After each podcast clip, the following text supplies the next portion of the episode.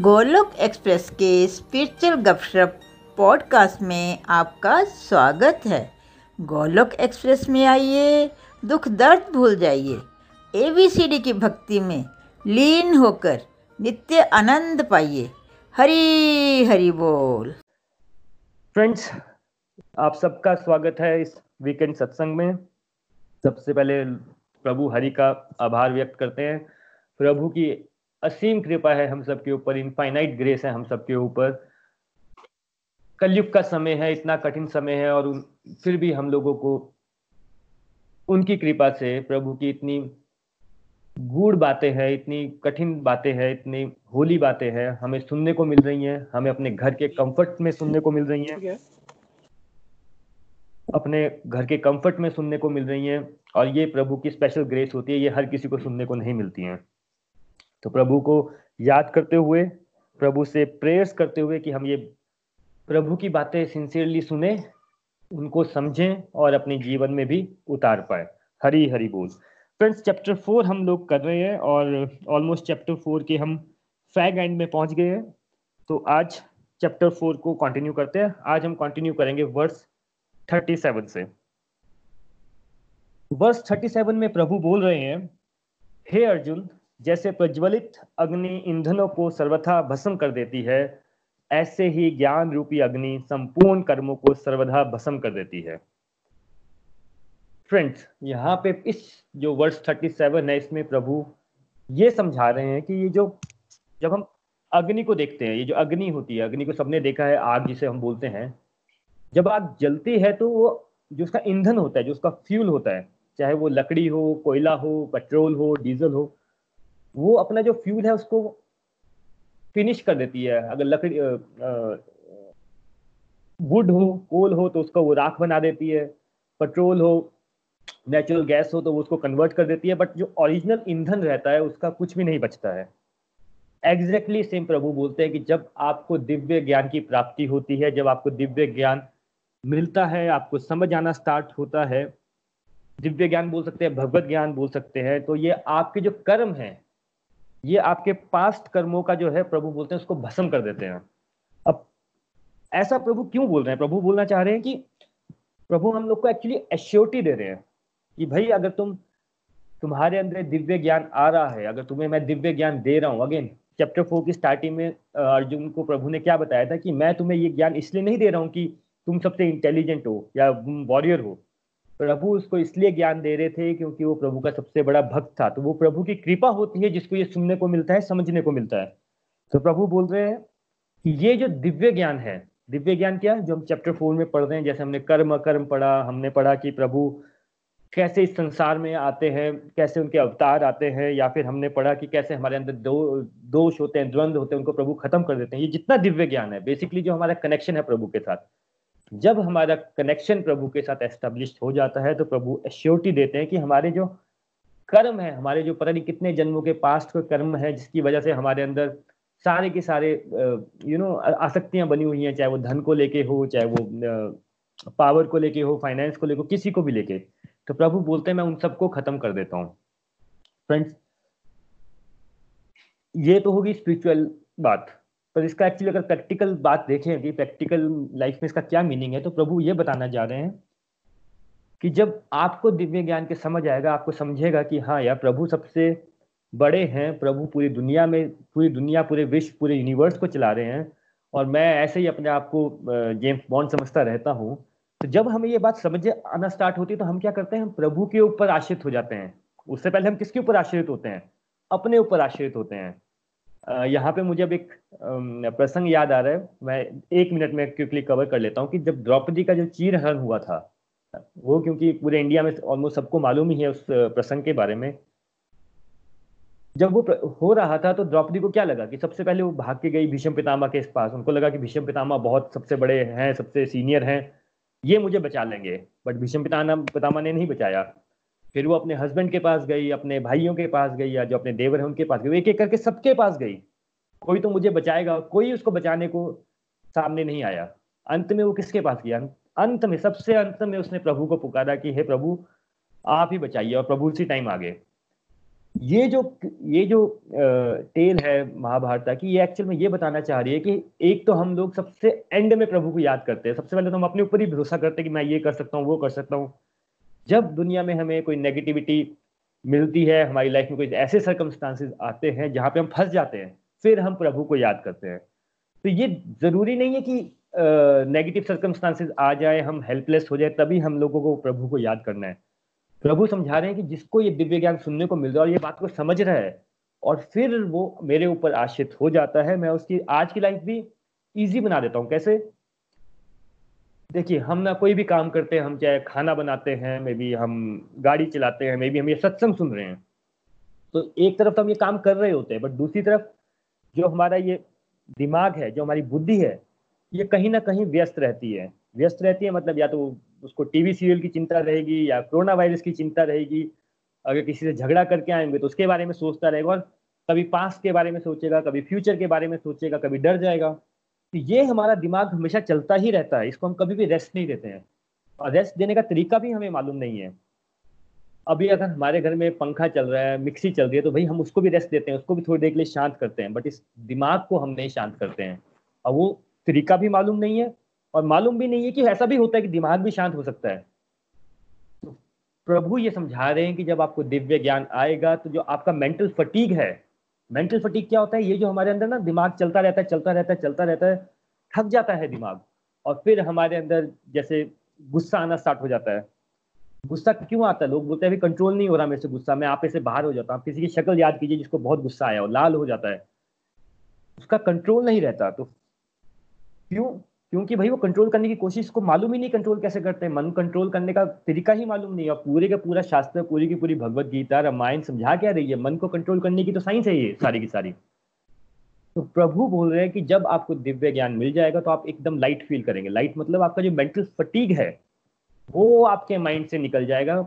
और वो कैसे निकलेगा? क्योंकि आपने जब अपने जीवन का जो बड़ी बड़ी प्रॉब्लम का सॉल्यूशन जिसके बारे में हम सोचते रहते हैं, उसको जब प्रभु को दे दे कि प्रभु आप आप सोचिए मेरी जीवन के बारे में, मैं सिर्फ़ आपके बारे में सोचूँगा तो ऑटोमेटिकली आपका मेंटली ऑटोमेटिकली आपको मेंटल रेस्ट मिलना स्टार्ट हो जाता है। और जब आपको मेंटल रेस्ट मिलता है तो आप नोट करेंगे कि आप एक तो ज़्यादा मेंटली अलर्ट रहते हैं, आपकी प्रोडक्टिविटी बहुत बढ़ जाएगी। जिस काम को आपको लगता था एक घंटा लग रहा है, आप सोच रहे हैं, फिर कर रहे हैं, फिर आपके मन में आ रहा है, करूँ कि नहीं करूँ, आप वो सब चीज़ें छोड़ के आप उस काम को करने के प्रति अपना ध्यान देंगे और जिस काम को आपको एक घंटा लगता था, आप उसको पंद्रह मिनट में ही कर पाएँगे। आपको जो फोर्टी फाइव मिनट्स का जो कर्म है जो आपका, जिसमें हम बंध जाते हैं कि अभी क्या हो रहा है अच्छा ये भी हो रहा होगा, वो भी हो रहा होगा, वो सब चीज़ों से आप मुक्त हो जाएँगे। तो प्रभु, यहाँ पे ये भी समझाना चाह रहे हैं हम लोगों को कि जिसको दिव्य ज्ञान मिल गया, वो उसकी स्पिरिचुअल लाइफ तो इम्प्रूव होनी ही होनी है, उसकी प्रैक्टिकल लाइफ भी ऐसे करके इम्प्रूव हो जाती है।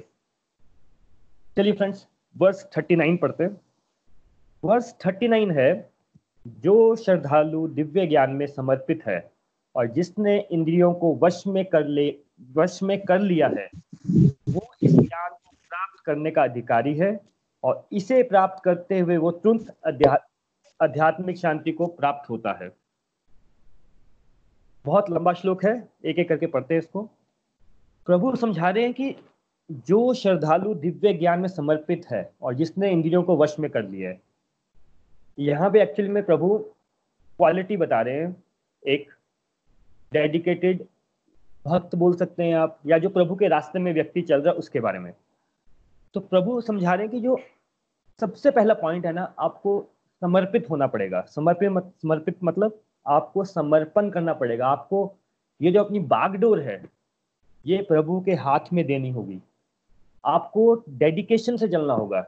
और ये बात हमें मालूम नहीं है क्या? सबको मालूम है ये बात। जब हम दुनियादारी की चीज़ों में आते हैं, किसी को जॉब चाहिए, किसी को एग्ज़ाम क्लियर करना है, किसी को गाड़ी सीखनी है तो हम क्या बोलते हैं? भाई सिंसियरिटी चाहिए ना उसमें करने के लिए। एग्ज़ाम में पास होने के लिए टॉप करने के लिए सिंसियरिटी चाहिए डेडिकेशन चाहिए हार्डवर्क चाहिए। वो ऐसा तो नहीं होगा कि आप पूरा दिन मोबाइल में कोई बच्चा मोबाइल में लगा रहे इधर उधर खेलता रहे और बाद में बोले कि नहीं नहीं, मेरे को एग्ज़ाम्स में अच्छे मार्क्स चाहिए। हमें पता है ये बात, हम अपने बच्चों को समझाते हैं। एग्जैक्टली सेम तो प्रभु यही बात हमें समझा रहे हैं कि अगर आपको आध्यात्मिक प्रगति करनी है तो भाई आपको सिंसियर होना पड़ेगा थोड़ा सा थोड़ा सा डेडिकेशन दिखानी पड़ेगी ना मुझे? अभी, और हम लोग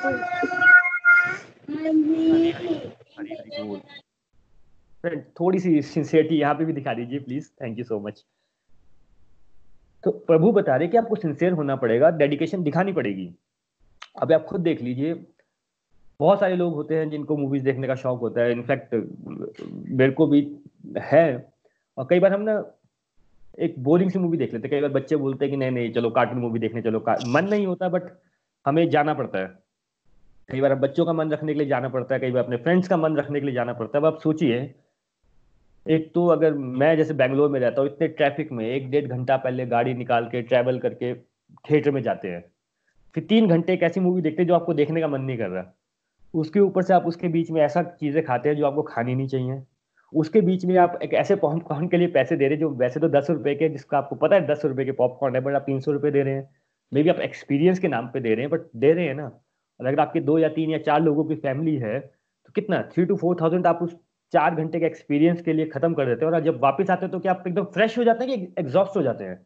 एक घंटा ट्रैवल करके गए, एक घंटा ट्रैवल करके आए पेट्रोल भी जलाया, पैसे भी जलाए और मूवी भी ऐसी देखी जिसमें कुछ मज़ा नहीं है।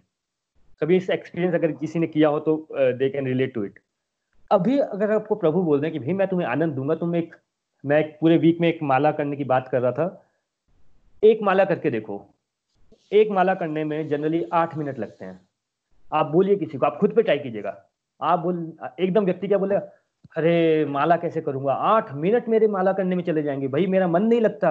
भाई, ऐसा हो जाता है, भाई, वैसा हो जाता है। बट हम अगर अपनी लाइफ को देखें तो हम कितनी सारी चीज़ें ऐसे करते हैं जिसमें हमारा मन नहीं लगता, जो हम, जो अच्छी नहीं है। पूरा दिन बैठ के हम टीवी देख लेंगे नेटफ्लिक्स पे, फिर बोलेंगे, यार सीरीज़ अच्छी नहीं लगी। बड़ा ही वॉलेंस था, भाई, बड़ी गालियाँ निकाली उस सीरीज़ में उसने। प्रभु की माला के लिए आप आठ मिनट के लिए लोगों के पास इतने सारे बहाने हैं। कि आप बिलीव नहीं कर सकते। और जब हम रिव्यू लेंगे तो हो सकता है कि कोई व्यक्ति अपना अपना एक्सपीरियंस शेयर करेगा। मुझे बहुत खुशी होगी कि उनका माला का एक्सपीरियंस कैसा रहा। एक ही आंसर होता है, भाई, मन नहीं लगता। आठ मिनट मन नहीं लगता बट हम तीन घंटे एक मटेरियल लाइफ में करने के लिए रेडी हैं। क्यों? क्योंकि हम उसमें कुछ ना कुछ चाह रहे हैं पाना। तो यहाँ पे प्रभु समझा रहे हैं कि, भाई, आपको थोड़ा समर्पित होना पड़ेगा, थोड़ा डेडिकेट होना पड़ेगा आध्यात्मिक प्रोग्रेस के लिए। अभी हम लोग सत्संग करते हैं। ये जैसे हम ये सत्संग कर रहे हैं, मज़ा भी आता है सत्संग में इंजॉय भी करते हैं। At least thirty two forty five minutes at least जो ऐसा आप लोग रिव्यू देते हैं अच्छा भी फील होता है स्टोरीज भी अच्छी लगती है। फिर होता क्या है? पूरे दिन में होते तो चौबीस घंटे हैं। थर्टी मिनट्स इंजॉय किया और उसके बाद हम लोग फिर दुनियादारी में चले जाते हैं। तो अगर कोई व्यक्ति थर्टी मिनट्स की ये प्रोग्रेस कर रहा है और बाकी पूरा twenty four hours negative progress कर रहा है तो एवरीबडी इज़ इंटेलिजेंट इनफ कि किस तरफ़ आपकी प्रोग्रेस होगी। फिर लोग बोलते हैं, पता नहीं यार, मेरी तो प्रोग्रेस होती नहीं आध्यात्मिक। दुनियादारी में कैसा ना, दुनियादारी की चीज़ों के लिए हम ना बहुत सीरियस हो जाते हैं लाइफ में। एकदम सीरियसली करेंगे। नहीं नहीं फ्रेंड का फ़ोन आया, भाई, बड़ा सीरियस बात है भाई, उसने मेरे को बोला कि शॉपिंग करने जाना है। बड़ी सीरियस बात है हम भाई टाइम भी देंगे उसके लिए। ये वाली किसी को क्रिटिसाइज करना हो किसी को बातें करना बिल्कुल सिंसियरली डेडिकेशन से करते हैं। एक पॉइंट नहीं मिस हो जाना चाहिए। कहीं ध्यान इधर से उधर नहीं चल जाना चाहिए। सत्संग में बैठेंगे तो हम लोग का सिंसियरिटी नहीं रहेगी। कोई अपने फ्रेंड के साथ गप्पे मार रहा होगा जैसे कोई अपना फेसबुक भी अभी चेक कर रहा होगा कोई अपना आ, क्या बोलते हैं अपना टीवी भी साथ में देख रहा होगा भी वो नहीं मिस हो जाना चाहिए। ठीक है प्रभु की बात चल रही है। प्रभु को हमने स्पेयर टायर टायर की तरह रखा हुआ है ना।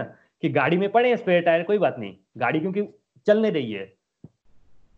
और जब गाड़ी रुकती है, तब स्पेयर टायर की याद आती है। तो प्रभु यहाँ पे बता रहे हैं कि भाई थोड़ा सा डेडिकेशन थोड़ा सिंसियरिटी नंबर वन चाहिए। दूसरा प्रभु बोल रहे हैं कि भाई, जिसकी इंद्रिया वश में है। अब इंद्रिया वश में क्यों इतना इंपॉर्टेंट हो जाता है? इसको इंद्रिय वश इसलिए इंपॉर्टेंट हो जाता है क्योंकि जो हमारा मन भटका हुआ है, जैसे हमने दो रथों की तुलना में भी पढ़ा, वो भटका कौन रहा है? हमारी इंद्रियाँ भटकाती हैं। अब अभी हम जब सत्संग में बैठे हैं तो हो सकता है कि कोई, अगर आप सिंसियरली बैठे हैं लेटर सपोज़ तो आप, अगर आप सिंसियरली बैठे तो आप ऑब्ज़र्व करेंगे कि आपकी इंद्रियाँ सत्संग में लगी हुई हैं। आपकी जो कान सुनने की क्षमता है, उससे आप सत्संग सुन रहे हैं। अगर आप रिव्यू नहीं भी देते बट अगर आप शांति से, ध्यान से सुन रहे हैं तो यानी आपने अपनी ज़ुबान को भी लॉक कर लिया है। यानी कि आपकी दो इंद्रियाँ इस टाइम पे प्रभु की तरफ़ ध्यान लगा के बैठी हुई हैं। नहीं तो ये तो कहीं ना कहीं घूमती रहती हैं। तो प्रभु ये बता रहे कि ऐसा व्यक्ति जिसने ये जो ये इंद्रियाँ हैं, उनको कंट्रोल कर, करने की कोशिश कर रहा है, क्योंकि कलयुग का टाइम है, इंद्रिया कंट्रोल में नहीं आती हैं। और जो सिंसियर और डेडिकेटेड है, उसकी फिर आध्यात्मिक प्रोग्रेस होती है। श्लोक के दूसरे पार्ट में प्रभु बोलते हैं आध्यात्मिक प्रोग्रेस होती कैसे है पर? तो प्रभु बताते हैं कि भाई, जिसको, जो व्यक्ति सिंसियर है, जिसकी इंद्रिया वश में मैं उसके अंदर ज्ञान का दीप जला देता हूँ। उसके अंदर ही ज्ञान का दीप जला देता हूँ। यानी कि आपको किसी की बात सुनने की ज़रूरत नहीं है, आपको कहीं जाने की ज़रूरत नहीं है, आपके अंदर ही ये सारा ज्ञान आना स्टार्ट हो जाएगा। क्योंकि भाई प्रभु हमारे अंदर है ना सबसे पहले तो। अब क्वेश्चन आ जाता है मेरे को अंदर से कैसे ज्ञान आएगा? मुझे कोई बताएगा नहीं तो मुझे कैसे पता चलेगा? फ़र्स्ट डे से हम बात कर रहे हैं भगवत गीता में कि इसको हम बोलते हैं एक्सपीरियंशियल साइंस एक्सपीरियंशियल साइंस मतलब अनुभवी ज्ञान। आप खुद ब खुद चीज़ें एक्सपीरियंस करना स्टार्ट कर देंगे। अगर आप कोई सत्संग में नंबर वन आपको अगर सत्संग में लगता है कि नहीं यार थर्टी फोर्टी फाइव मिनट्स मज़ा आता है सुनने में, कुछ तो ठीक लगती है बातें। दैट मीन्स आप उसको एक्सपीरियंस कर रहे हैं ना। जब आप बहुत प्यासे होते हैं तो आप जब पानी पी लेते हो तो आप कैसा फील करते हैं? सेटिस्फाइड फील करते हैं। वो सेटिस्फेक्शन कहाँ से आती है? आपके अंदर से ही आती है ना? आपको ये थोड़ी बोलता है कि तुमने दो ग्लास पानी पी लिया, अब हो गया, तुम सेटिस्फाई हो गए। नहीं। आपके अंदर से जो वो सेटिस्फेक्शन आती है, जब प्रभु के रास्ते में चलेंगे, आपको खुद ब खुद ऐसे एक्सपीरियंस होंगे जहाँ पे आपको लगेगा कि नहीं यार, प्रभु मुझे अपने दर्शन दे रहे हैं। हमारे गोलुक एक्सप्रेस की जो यूट्यूब में एक प्ले है, मेरे दिव्य अनुभव, उसमें कोई ऐसा नहीं है कि बाबा लोग बैठे हैं, उसमें मेरी तरह, आपकी तरह नॉर्मल लोग हैं जो अपने दिव्य अनुभव शेयर कर रहे हैं। अभी कल परसों नताशा जी ने शेयर किया था कि कैसे उनका बेटा खेल रहा था, उसके ऊपर पूरा का पूरा ड्रेसिंग टेबल ही गिर गया। एक मिनट के लिए जिसे बोलते हैं ना, आप छोटा सा बेबी और उसके ऊपर पूरा आप सोचिए, पूरा शीशा ही गिर जाए। पर जब उसको कुछ नहीं हुआ तो फिर आपको उस टाइम पे प्रभु की प्रेजेंस फील होती है। इस मैं में भी सत्संग के बाद शेयर करूँगा दो चार, दो दो, तीन तीन मिनट के वीडियोस हैं। आप देखिए कि नॉर्मल व्यक्तियों को भी दिव्य अनुभव कैसे हो रहे हैं? क्योंकि प्रभु अपनी प्रेजेंस उनको शो कर रहे हैं। जब आप प्रभु को सच्चे दिल से याद करोगे तो प्रभु आपको hundred and ten percent Divya अनुभव करवाएँगे, आपको अपनी प्रेजेंस फेल्ट करवाएँगे, आप उनके दर्शन खुद कर पाएँगे।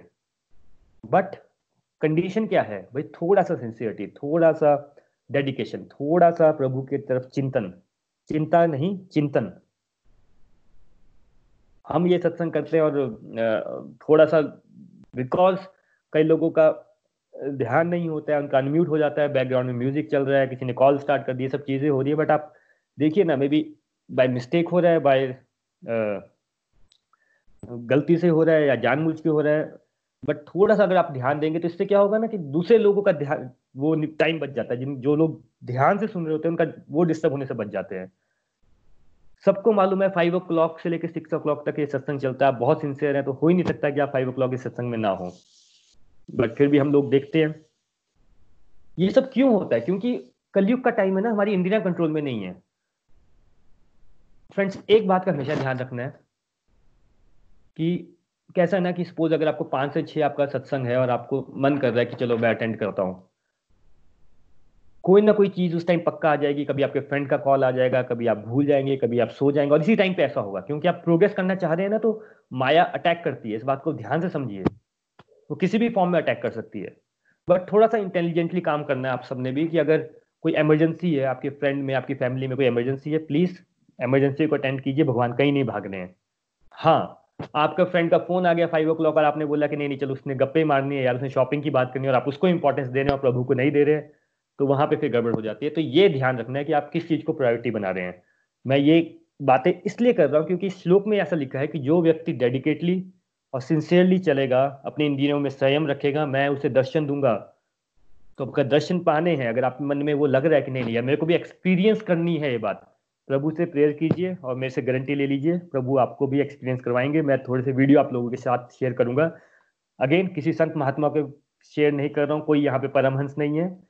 मेरे और आपके जैसे व्यक्ति जिन्होंने डे टू डे लाइफ में अपने साथ एक्सपीरियंस किया प्रभु की प्रेजेंस को।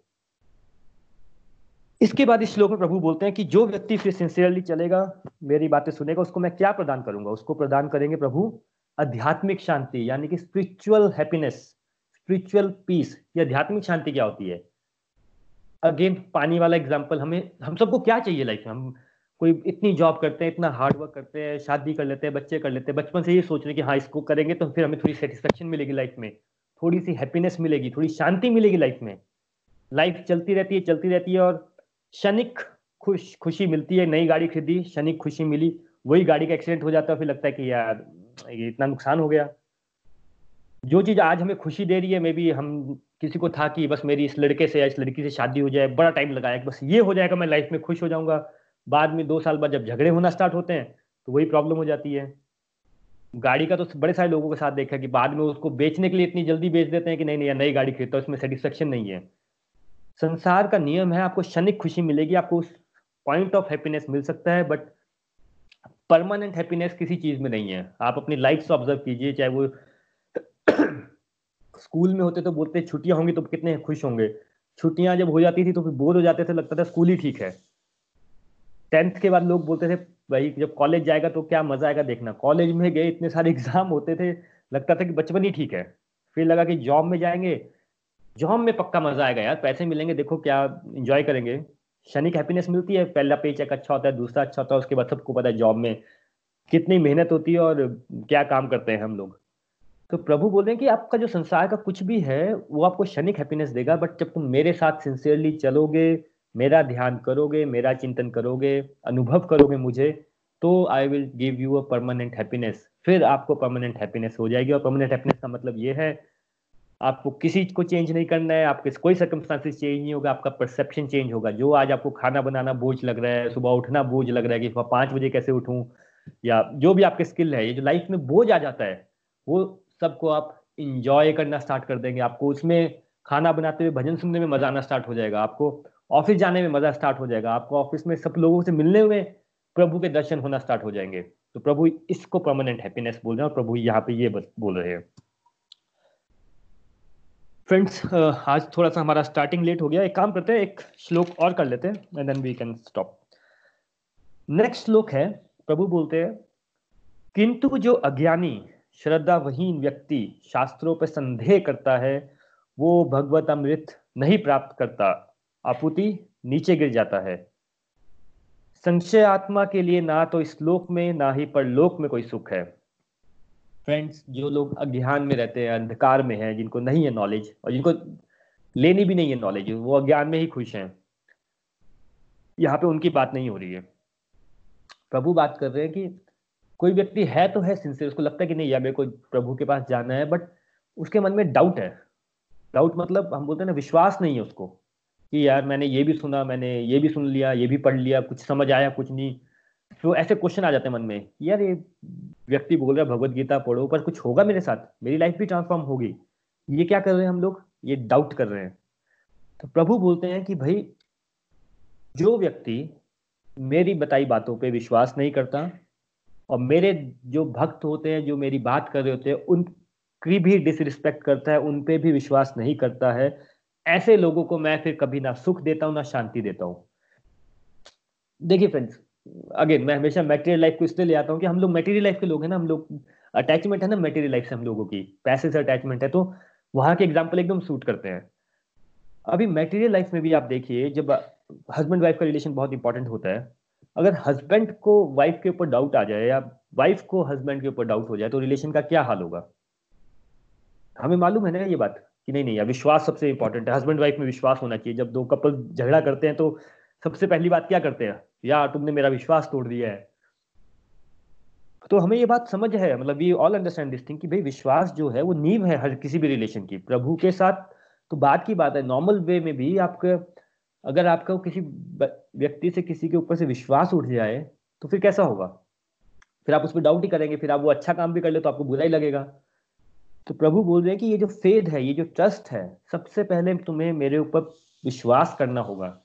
जो मैंने तुम्हें शास्त्रों में बातें बताई हैं, चाहे वो भगवत गीता हो, महाभारत हो, रामायण हो, उपनिषद हो, जो भी शास्त्र आप पढ़ते हैं, जो भी अच्छे लगते हैं आपको, जो मेरी बताई हुई बातें हैं, जो व्यक्ति उस पर विश्वास करता है, उसका तो काम बन जाता है। बट जो लोग डाउट करते हैं कि नहीं नहीं, पता नहीं शास्त्र ठीक है कि नहीं है, पता नहीं ये ठीक बता रहे कि नहीं बता रहे प्रभु फिर उसको कट ऑफ़ कर देते हैं, ना उसको सुख मिलता है, ना शांति मिलती है। अब ऐसा क्यों है? प्रभु ने इसको इतना सीरियसली क्यों बोला है? देखिए फ्रेंड्स प्रभु के साथ जो रिलेशन है ना, वो एक्चुअल में क्या रिलेशन है? जब हम बोलते हैं प्रभु से कनेक्शन बनाइए कनेक्शन बनाइए तो प्रभु के साथ जो आपका रिलेशन जो प्रभु चाहते हैं रिलेशन सबसे बड़ा रिलेशन कौन सा होता है? सबसे बड़ा रिलेशन हमेशा प्यार का होता है। प्रेम भाव जिसे बोलते हैं। हम कभी भावों के बारे में बात करेंगे। प्रेम भाव। प्रेम भाव कौन सा होता है? प्रेम भाव जैसे हम तो अगेन मेटेरियल लाइफ में बॉयफ्रेंड गर्लफ्रेंड वाला ही प्रेम समझते हैं। वो भी होता है, क्योंकि प्रेम भाव में क्या है ना, फिर आप कोई व्यक्ति आपके सामने हो ना हो, आप उसके बारे में सोचते हैं और आपको अच्छा लगना स्टार्ट हो जाता है। आप उसके लिए सिंसेयर हो जाते हैं। आप उसका स्मरण करते हैं और सबको अपनी टीनेज लाइफ याद होगी। जब फ़र्स्ट लव होते हैं तो हमें पूरे के पूरे प्रेम भाव में होते हैं। तो प्रभु बोलते हैं कि वो जो भाव है, वो सबसे इंपॉर्टेंट है। तो मेरे साथ तुम्हें अगर रिलेशन रखना है तो उसमें सबसे इंपॉर्टेंट प्रेम भाव है। ये प्रेम का रिलेशन है, इसमें रिस्पेक्ट होती है, इसमें विश्वास होता है। तो ये यहाँ इस स्टेज पे आने के लिए, भाई अगर आपको विश्वास ही नहीं है किसी पे तो आप वो प्रेम भाव वाली स्टेज पे पहुँचेंगे नहीं। यहाँ पे प्रभु ये बोलना चाहते हो, प्रेम भाव बहुत इंपॉर्टेंट है, आप अपने बच्चे को, आपको लगता है कि भाई मेरा बच्चा मेरे से ज़्यादा प्यार करे, आप उसके एक रूम में बंद कर दीजिए बोलिए तू मेरे से ज़्यादा प्यार करेगा, तब मैं तेरे को बाहर निकालूँगा। तो आपको क्या लगता है वो उसके मन में प्रेम भाव जाग जाएगा। नहीं, आप ना किसी के मन में जगा सकते हैं प्रेम भाव, आप सिर्फ़ उसको फेल्ट कर सकते हैं। ये प्रेम का बहुत इंपॉर्टेंट होता है। आप ना किसी को मजबूर कर सकते हैं, आपके साथ प्रेम करने के लिए ना उसका लेवल ऊपर नीचे कर सकते हैं। वो अपना अपना भाव होता है। और प्रभु बोलते हैं, ये प्रेम भाव सबसे इंपॉर्टेंट है। अभी विश्वास क्या होता है? विश्वास है कि भाई, प्रभु जो है, वो है और मेरा दुख हर लेंगे। मुझे क्लैरिटी देंगे, जिसको ज्ञान चाहिए, उसको ज्ञान देंगे, जिसको सुख चाहिए, उसको सुख देंगे। बट उसके लिए प्रभु बोलते हैं, मुझे विश्वास तो करो, पर हम लोग नहीं, हम डाउट करते हैं। क्यों? ये अगेन डिपेंड करता है कि हम लोग जो सुन रहे हैं, जो हमारी इंद्रियाँ हैं, वो हमें ज्ञान कहाँ से ले रही हैं? अभी हम सबने स्टोरी सुनी है, उंगली माल उंगली माल जो बुद्ध धर्म में उंगली माल कौन था? वो उंगलियों की, उंगलियाँ काट देता था लोगों की। बुद्ध जी ने एक क्वेश्चन पूछा था उससे कि तुम कब रुकोगे? वो ट्रांसफॉर्म हो गया। रत्नाकर डाकू कौन था? डाकू था, लूटता था लोगों को। नारद मुनि जी आए, उन्होंने भी एक ही क्वेश्चन पूछा, वो भी ट्रांसफॉर्म हो गया। तो ये स्टोरीज हमने पढ़ी है ना सारी की सारी। इन पे तो हम विश्वास नहीं करते हैं। हाँ बट जब न्यूज़ चैनल देखते हैं और बोलते हैं कि ये बाबा फ्रॉड है तो भाई हम कहते हैं हाँ ये सही है, सारे बाबा ही फ्रॉड है। पर कोई डॉक्टर का हम सुन लेते हैं कि डॉक्टर ने गलत काम किया, तब ये तो नहीं बोलते कि सारे के सारे डॉक्टर फ्रॉड है। तो हम लोग का जो परस्पेक्टिव है ना, ये बहुत लिमिटेड है। तो ये बात से हमें बचना है कि पहली बात प्रभु पे विश्वास होना चाहिए। दूसरा, अगर आपको प्रोग्रेस करनी तो विश्वास होना चाहिए और उनके साथ प्रेम भाव होना चाहिए। वो बहुत इंपॉर्टेंट है। अगर आप डाउट करते रहेंगे फेद नहीं रखेंगे इनसिंसियर रहेंगे तो प्रभु बोलते हैं, फिर ना आपको इस जन्म में, ना अगले जन्म में, ना सुख की प्राप्ति होगी, ना शांति की प्राप्ति होगी। इसमें फ्रेंड्स एक क्वेश्चन आ जाता है लोगों का कि भाई, इसका मतलब जो भी बाबा जी है, जो भी लोग हैं उनकी बात अंधविश्वास, उनकी बात मान लें, अंधविश्वास कर लें। ये मैंने लास्ट टाइम भी क्लियर किया था। कि हमें अंधविश्वास नहीं करना है, हमें पता है समाज में बहुत सारी चीज़ें फैली हुई हैं बहुत टाइप के लोग, आप एक व्यक्ति अच्छा मिलेगा, दस लोग आपको लूटने के लिए ही बैठे हैं। इसमें कोई गलत बात नहीं है। अंधविश्वास में नहीं पढ़ना है, प्रभु ने आपको इंटेलेक्ट दिया है, प्रभु से हेल्प लीजिए और देखिए कि कौन व्यक्ति आपको क्या समझा रहा है। जो व्यक्ति आपको सुख और शांति की तरफ़ ले जा रहा है, जो आपको एक्सपीरियंसेस आ रहे हैं, जो आपको अंदर से आपको ठीक लग रहा है, आप उसको फॉलो कीजिए, उसमें कोई बुराई नहीं है। और मैंने एक बार बताया था कि जैसे कोई अगर बिजनेसमैन है, उस पूरा दिन में भी माल प्रैक्टिस करता है, लोगों, ग्राहकों को चूना लगा लगा के पैसे इकट्ठे कर लिए हैं। फिर जब वो जाएगा हरिद्वार तो उसको प्रभु तो देखते हैं ना भाई आपकी सिंसियरिटी कैसी है। पूरा साल आपने टाइम पास कर रखा है, आपने इतनी माइल प्रैक्टिस कर रखी है। अब आप जब आए हो शांति की क्लास में तो प्रभु आपको बाबा भी ऐसा बना देंगे। ऐसा ही स्पिरिचुअल गुरु देंगे जो आपको ठगेगा। आपने लोगों को ठगा तो आपको भी लोग ठगेंगे भाई। प्रभु के पास तो पूरा का पूरा कर्मों का अकाउंट रहता ही है ना। तो ये बात पर हमें विश्वास रखना है प्रभु कि, प्रभु सिंसियरली मेरे को आपके रास्ते पे चलना है, आप मुझे रास्ता दिखाइए। तो प्रभु तो बोलते ही है कि when you will be ready I will appear when the student is ready god the teacher appears तो ये बात हमें याद रखनी है कि प्रभु के उसमें हमें अंधविश्वासों में नहीं पड़ जाना है। जो आपको ठीक लगे, जो वहाँ पे आपको सिंसियरिटी लगे, आप प्लीज़ उसको ज्वाइन कीजिए। उनसे ज्ञान लीजिए। और अगेन मैं आपको बता रहा हूँ, प्रभु ने अभी पिछले से पिछले श्लोक में क्लियर किया कि ये अनुभवी ज्ञान है। आप एक स्टेप चलेंगे, प्रभु आपके अंदर से ज्ञान जला देंगे। आप खुद अनुभव कर सकेंगे कि ये प्रभु की प्रेजेंस है यहाँ पे। दूसरी बात यह है कि एक और इसमें क्वेश्चन आ जाता है कि इसका मतलब क्या है कि हम लोगों पे ब्लाइंडली फेथ कर लें। एक तो हो गया अंधविश्वास। उसको तो हमने, मैंने क्लियर कर दिया। एक होता है कि फिर जो मेरे मन में डाउट आते हैं, फिर मैं क्या करूँ उस बात का? जैसे कई बार हम लोग अपने व्हाट्सएप ग्रुप में भी क्वेश्चन पूछ लेते हैं। देखिए क्वेश्चन पूछने में कोई बुराई नहीं है। पर क्वेश्चन पूछने का भी एक वे होता है। वे ये होता है कि जब क्लास में कोई जाता है, दो तरह के स्टूडेंट होते हैं। एक व्यक्ति है जिसको सच में कोई लड़का है, वो बड़ी सिंसियरली पढ़ रहा है, उसको क्वेश्चन में डाउट आ गया, उसने टीचर से पकड़ ली, पूछ लिया। दैट्स फाइन एक स्टूडेंट उसका मन तो है नहीं पढ़ाई में। उसको लगता है कि मैं एक ऐसा क्वेश्चन पूछूँगा ना टीचर से, फिर वो बेचारा एक घंटा सॉल्व करता रहेगा, कितना मज़ा आएगा। फिर वो आके वापस हॉस्टल में फ्रेंड्स को बताएगा, मैंने ऐसा क्वेश्चन पूछा टीचर को एक घंटा लग गया, दो घंटे लग गए, यहाँ फंस गया, वहाँ फंस गया। वो इसी में इंजॉय कर रहा है, उसको कोई ज्ञान की बात नहीं कर रही है। तो इस टाइप के स्टूडेंट नहीं बनना है हमको कि हम डाउट करें, मज़े ले। बट अगर आपको सिंसियरली कोई क्वेश्चन है सीरियसली कोई क्वेश्चन है ऑब्वियसली उसमें कोई कहीं पे भी कोई बुराई नहीं है। तो फ्रेंड्स दो तीन बातें आज हमने समझी। सबसे पहले सिंसियर रहना है, थोड़ा डेडिकेशन से रहना है। इस बात पे चिंतन करना है कि ये बात सही, मैंने जो आपको मूवी वाला एग्ज़ाम्पल दिया, तीन तीन चार चार घंटे लगा देते हैं, फिर घर आके मूड ऑफ़ हो जाता है। कई बार किसी पार्टी से आते हैं, तब मूड ऑफ़ हो जाता है। कोई भी दुनियादारी का काम है। लगता है कि यार पता नहीं, ऐसा दिन ही वेस्ट हो गया। और जैसे कोई व्यक्ति आपको बोलता है कि भाई आठ मिनट अगर आप स्पेंड कर सकते हो प्रभु की एक माला करो इवन दो उसमें क्वेश्चन आ जाता है कि ये मेरा मन नहीं लगता, आपका मन लगना इंपॉर्टेंट नहीं है, प्रभु का आपके ऊपर मन लगना चाहिए। दैट इज़ मोर इंपॉर्टेंट आपको प्रभु, आप प्रभु को ध्यान नहीं कर पा रहे बट प्रभु के ध्यान में आप होने चाहिए दैट इज़ मोर इंपॉर्टेंट वो आठ मिनट नहीं हम करते बट यस बाकी हम चाहे आठ घंटे किसी भी चीज़ के लिए लगा ले, वो हमें कभी बुरा नहीं लगता है। तीसरा प्रेम भाव होना बहुत ज़रूरी है, उसको प्रेम भाव को डेवलप करने के लिए सबसे पहले आपको फेद होना चाहिए, विश्वास होना चाहिए ट्रस्ट होना चाहिए प्रभु के ऊपर। फ्रेंड्स मैं आपके साथ दिव्य अनुभव की सीरीज़ शेयर करूँगा। दो दो तीन तीन मिनट के वीडियो हैं।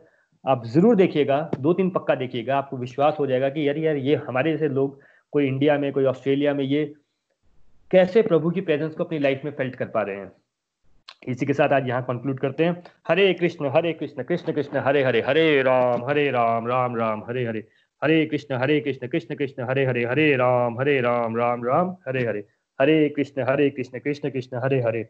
हरे राम हरे राम राम राम, हरे हरे।